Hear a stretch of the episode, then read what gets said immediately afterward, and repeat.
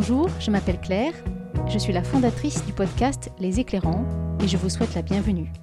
Les Éclairants, c'est une rencontre à écouter un mardi sur deux avec une personnalité inspirante qui vit près de chez moi et qui n'a pas attendu le monde d'après pour se questionner et passer à l'action.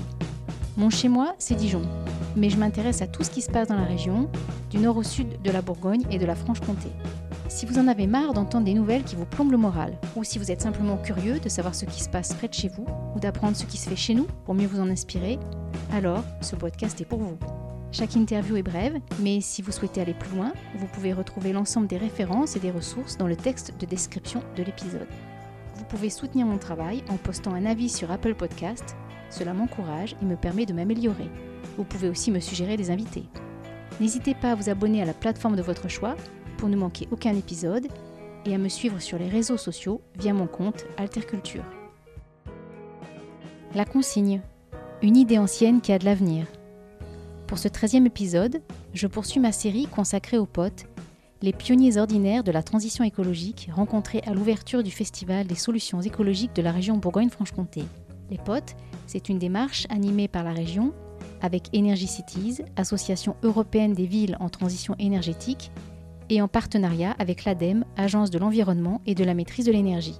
Aujourd'hui, le réseau des potes compte plus de 400 membres, entrepreneurs, associations, élus, citoyens, dont les actions sont valorisées et soutenues dans une démarche collaborative. Delphine Renevier a accepté de se prêter au jeu des questions-réponses des éclairants et ce faisant, de valoriser les activités de l'association J'aime mes bouteilles, basée à Lons-le-Saunier. Delphine est la nouvelle arrivée dans l'équipe, qui compte deux autres femmes engagées. Aude, la pionnière, a fondé l'association en 2017 suite à une fabrique à idées du cluster Jura. Muriel l'a rejointe deux ans plus tard pour l'aider à définir un modèle économique viable et durable. L'activité a été lancée en 2021 et de l'idée au projet, c'est donc un parcours de six années qui mérite bien une mise en lumière dans les éclairants. Et car cette initiative contribue à réduire fortement l'impact environnemental de nos habitudes de consommation. Dans le Jura comme en Bourgogne et ailleurs, on aime le vin, ça n'aura échappé à personne. Et la question se pose du devenir de toutes ces bouteilles en verre qui, une fois vides, finissent dans le meilleur des cas dans la benne dédiée pour être détruites et recyclées. J'aime mes bouteilles a pour ambition de relancer la consigne des contenants en verre en partant des producteurs locaux, les brasseurs et vignerons, et en s'appuyant sur les circuits courts. Cette pratique de la consigne était encore assez répandue en France jusqu'aux années 1980, mais elle est devenue de plus en plus rare suite à l'engouement pour les emballages à usage unique. elle existe encore à l'échelle collective dans le secteur de la restauration. On va le voir, les impacts positifs de la consigne sont nombreux. Allez, je vous donne quelques chiffres. Un Français consomme en moyenne près de 28 kg de bouteilles en verre par an. Or, une bouteille en verre peut être réemployée pendant près de 20 ans. Ainsi, la consigne dans la restauration permet d'éviter la production de 500 000 tonnes d'emballage. Le processus de recyclage est énergivore pour refondre le verre à des températures dépassant les 1500 degrés. Et une bouteille en verre consignée émet donc jusqu'à 80% de gaz à effet de serre en moins qu'une bouteille en verre à usage unique. Voilà pourquoi le réemploi est plus vertueux que le recyclage. D'autres impacts sont mesurables en termes de santé et d'économie locale. Mais je vous propose d'écouter l'interview de Delphine qui vous explique tout et d'autres choses encore, notamment sur son mode de vie zéro déchet. Allez, il est temps de lui passer le micro. Je vous souhaite une bonne écoute. Bonjour Delphine. Bonjour Claire. Merci de m'accorder euh, ce temps euh, d'échange. Nous sommes euh, au lancement du Festival des solutions écologiques, organisé par la région et avec le réseau des pionniers ordinaires de la transition écologique. J'avais envie de mettre en valeur l'initiative J'aime mes bouteilles à travers toi qui tu es, ce que tu portes, ta sensibilité. On aura l'occasion évidemment de parler de ça. Est-ce que tu veux bien, pour commencer, Delphine, partager avec nous ton premier geste ou ta première pensée au réveil? Mon premier geste le matin, c'est de prendre mon téléphone. C'est pas le plus beau geste qui existe, mais c'est celui de mon quotidien, en tout cas, parce que mon téléphone, euh, ça fait quand même beaucoup de choses et ça commence par faire réveil. Donc, c'est mon premier geste. Quant à ma première pensée, euh, celle-là, elle est très terre à terre, c'est café. Parce que je suis pas du matin et tant que j'ai pas eu mon premier café, je pense à rien. Et alors, le soir, euh, est-ce que tu as un rituel ou est-ce que tu as des pensées récurrentes au moment du coucher? Alors, j'ai un rituel, je lis j'ai besoin de lire, c'est ce qui me permet de décrocher. Bah, c'est ma petite astuce, entre guillemets. Sinon, je me couche et je cogite. Je cogite, je refais la journée, je refais le monde. Euh, ça peut durer des heures et ça finit souvent de façon oxygène. Donc, mon astuce, en fait, c'est de lire. Je lis beaucoup de choses. Je suis particulièrement BD-phile, donc euh, je lis de la bande dessinée, du manga. Je bouquine et je m'endors dans l'univers du livre ou de la BD que j'étais en train de lire et ça me permet de m'évader et d'être plus sereine et de m'endormir. Est-ce que tu veux nous dire s'il y a des choses qui te révoltent dans ce monde? Il y a beaucoup de choses qui me révoltent. Je suis plutôt du genre révoltée. Je pense que ce qui me chagrine aujourd'hui euh, le plus, eh il y a deux choses. Il y a la non-action climatique. Je considère que ça va pas assez vite. Et puis il y a une chose qui est beaucoup plus générale, c'est, euh, j'appellerais ça du non-respect ou du jugement.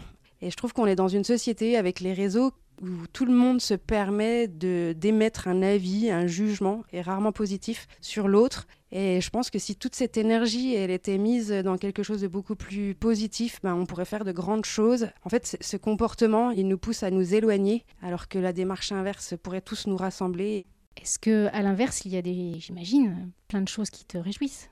Alors je me réjouis de surtout des choses du quotidien et des choses très simples au final parce que je pense qu'il n'y a pas besoin de faire des grandes choses, euh, des grandes réalisations pour être heureux. Je pense que être heureux, c'est être satisfait de son quotidien, de petites choses. Et moi, donc je suis maman de jumeaux qui ont 6 ans maintenant et c'est vrai que c'est beaucoup de bonheur c'est des toutes petites choses, c'est rien, c'est un sourire, c'est une journée qui s'est bien passée, c'est une belle activité, c'est voir un progrès, euh, c'est aller se promener dans la nature, c'est voir le regarder le chien, des choses très très simples, mais ces choses qui sont très terre à terre et au final qui donnent beaucoup de quiétude, beaucoup de, calme. Et mon petit bonheur, c'est ça, c'est euh, ma famille, c'est mes proches, euh, la nature, et ça me suffit. Tu vis au milieu de la nature, est-ce que la nature fait partie de ton environnement? Je vis pas tout à fait au milieu de la nature parce que je vis à Besançon. Par contre, je suis effectivement sur le bord de la ville. Donc euh, depuis chez moi, j'ai vu sur la forêt. Derrière chez moi, il y a la forêt. Et du coup, oui, je suis souvent euh, en balade. C'est notre activité familiale. Et alors, c'est quoi euh, une bonne journée pour toi?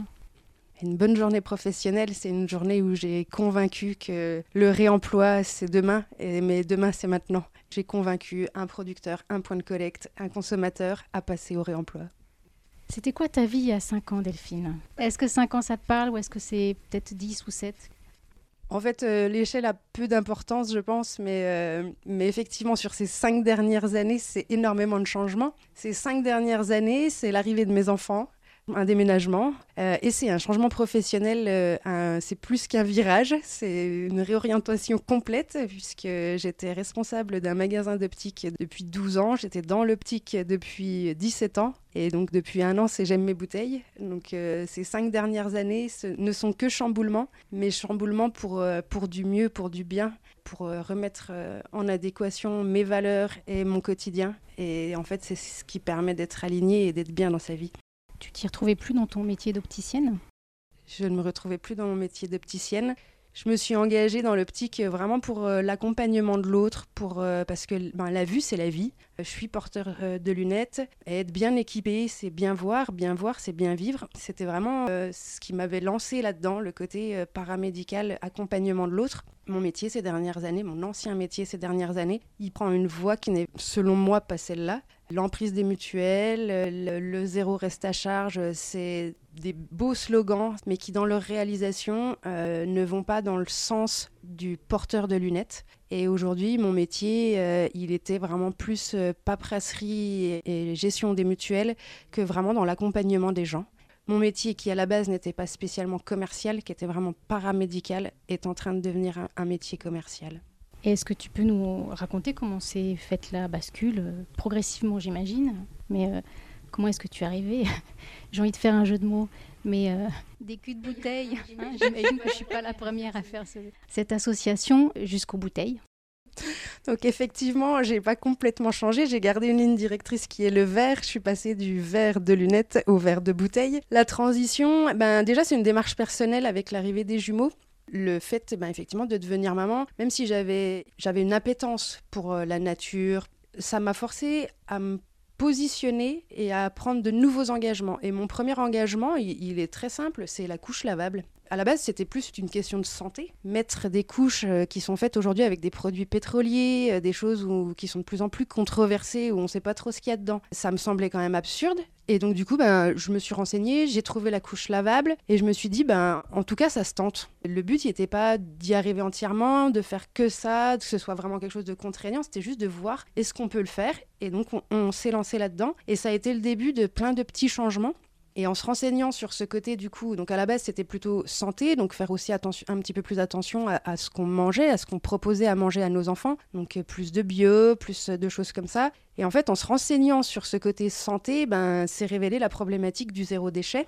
Dans cette continuité, on a mis en place euh, plein de choses qui vont avec la démarche zéro déchet. Donc, euh, ben, commencer les courses en vrac, euh, passer aussi en serviette hygiénique lavable, à la cup, euh, arrêter les bouteilles en plastique, passer à la gourde, des choses qui, à la base, peuvent paraître un peu compliquées. Puis, en fait, une fois qu'on y est, ben, on y est. Refuser les sacs plastiques. Je pense que c'est un des premiers gestes, juste d'avoir un sac sur soi. Et, même le jour où j'en ai pas, ben, je refuse de prendre un sachet qui soit en plastique ou qui soit en papier, parce que c'est quelque chose qui est énergivore, qui est construit, fabriqué en très peu de temps, qui a un temps d'utilisation de quelques secondes et qui devient directement un, déchet. À chaque fois que je faisais un petit pas et que ça devenait un, geste du quotidien, bah, je me disais, ben, ce coup-ci que je fais ça, je pourrais faire ça, je pourrais faire ça. Et du coup, ça fait cinq ans qu'on chemine, parce que par contre, c'est un cheminement en famille. Hein. Mon, conjoint est avec moi, pas toujours, des fois il râle, et après il, s'y met, des fois ben, ça marche pas, alors on revient en arrière, parce qu'on n'est pas parfait. Mais c'est vraiment cette dynamique, c'est qu'à chaque fois qu'on s'est renseigné sur quelque chose, ben, on a pris conscience d'autres choses. Donc derrière le zéro déchet, il y a aussi le consommer local.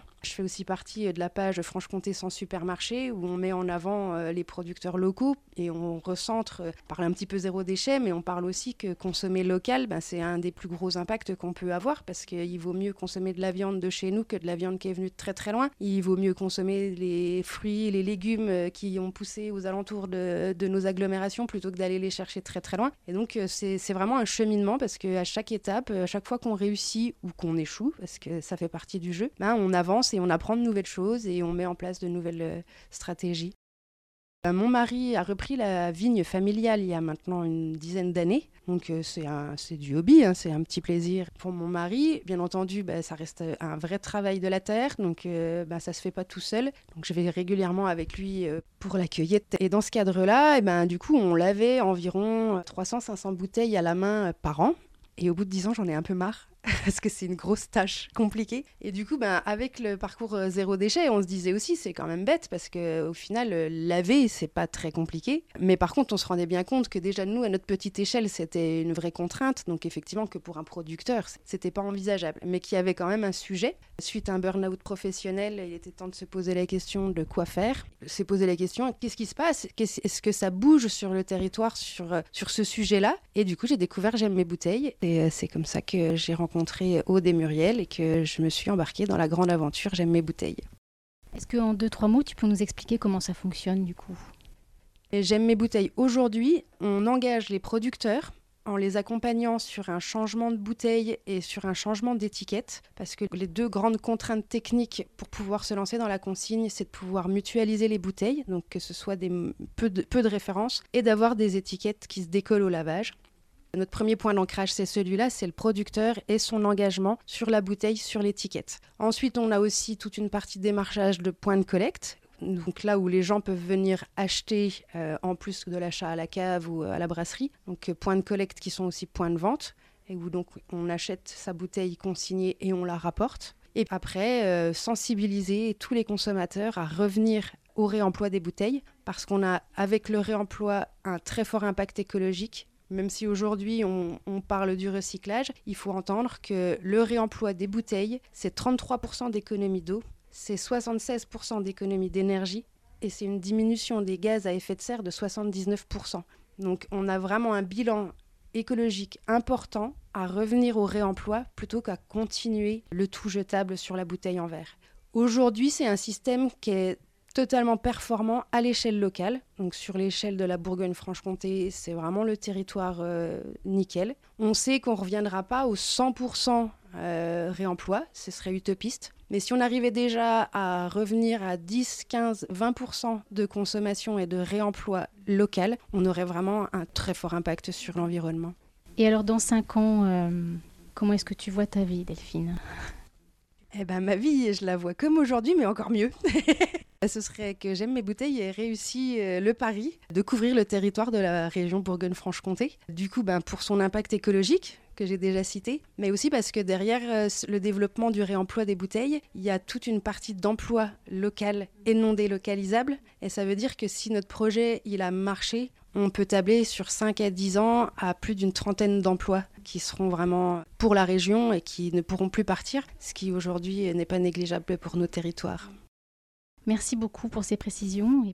Et donc pour conclure, Delphine, quelle question aurais-tu aimé que je te pose? Eh ben, j'en sais rien. J'ai eu beau réfléchir, c'est la seule question à laquelle je n'ai pas pu répondre. On ne choisira pas de slogan. On va essayer de chercher une petite phrase d'accroche sur différentes campagnes de communication et celle pour se lancer qui nous semblait pertinente pour le consommateur, parce que c'est quand même important de ne pas s'enquiquiner à emmener son verre à la benne à verre. Et donc du coup, c'était plus de détour à la benne, ma bouteille, je la ramène. Parfait. Écoute, merci Delphine. Restons là-dessus. À très bientôt. Merci Claire. Au revoir. Et voilà, c'est fini. Merci d'être encore là. Pour en savoir plus sur J'aime mes bouteilles, vous pouvez aller sur le site internet dédié j'aime mes bouteilles.fr. Si vous avez apprécié écouter les éclairants, n'hésitez pas à vous abonner sur votre plateforme préférée pour ne rater aucun épisode et n'hésitez pas à le partager. Et vous pouvez m'aider à faire connaître ce podcast en glissant un avis sur Apple Podcast. Vous le retrouvez également sur Podcast Addict, Spotify et Deezer sur la plateforme Ocha ainsi que sur mon site internet alterculture.fr. Et dans deux semaines, nous poursuivons le cycle consacré aux potes. Nous évoquerons l'enjeu de la mode et de la filière textile avec Serena. À bientôt!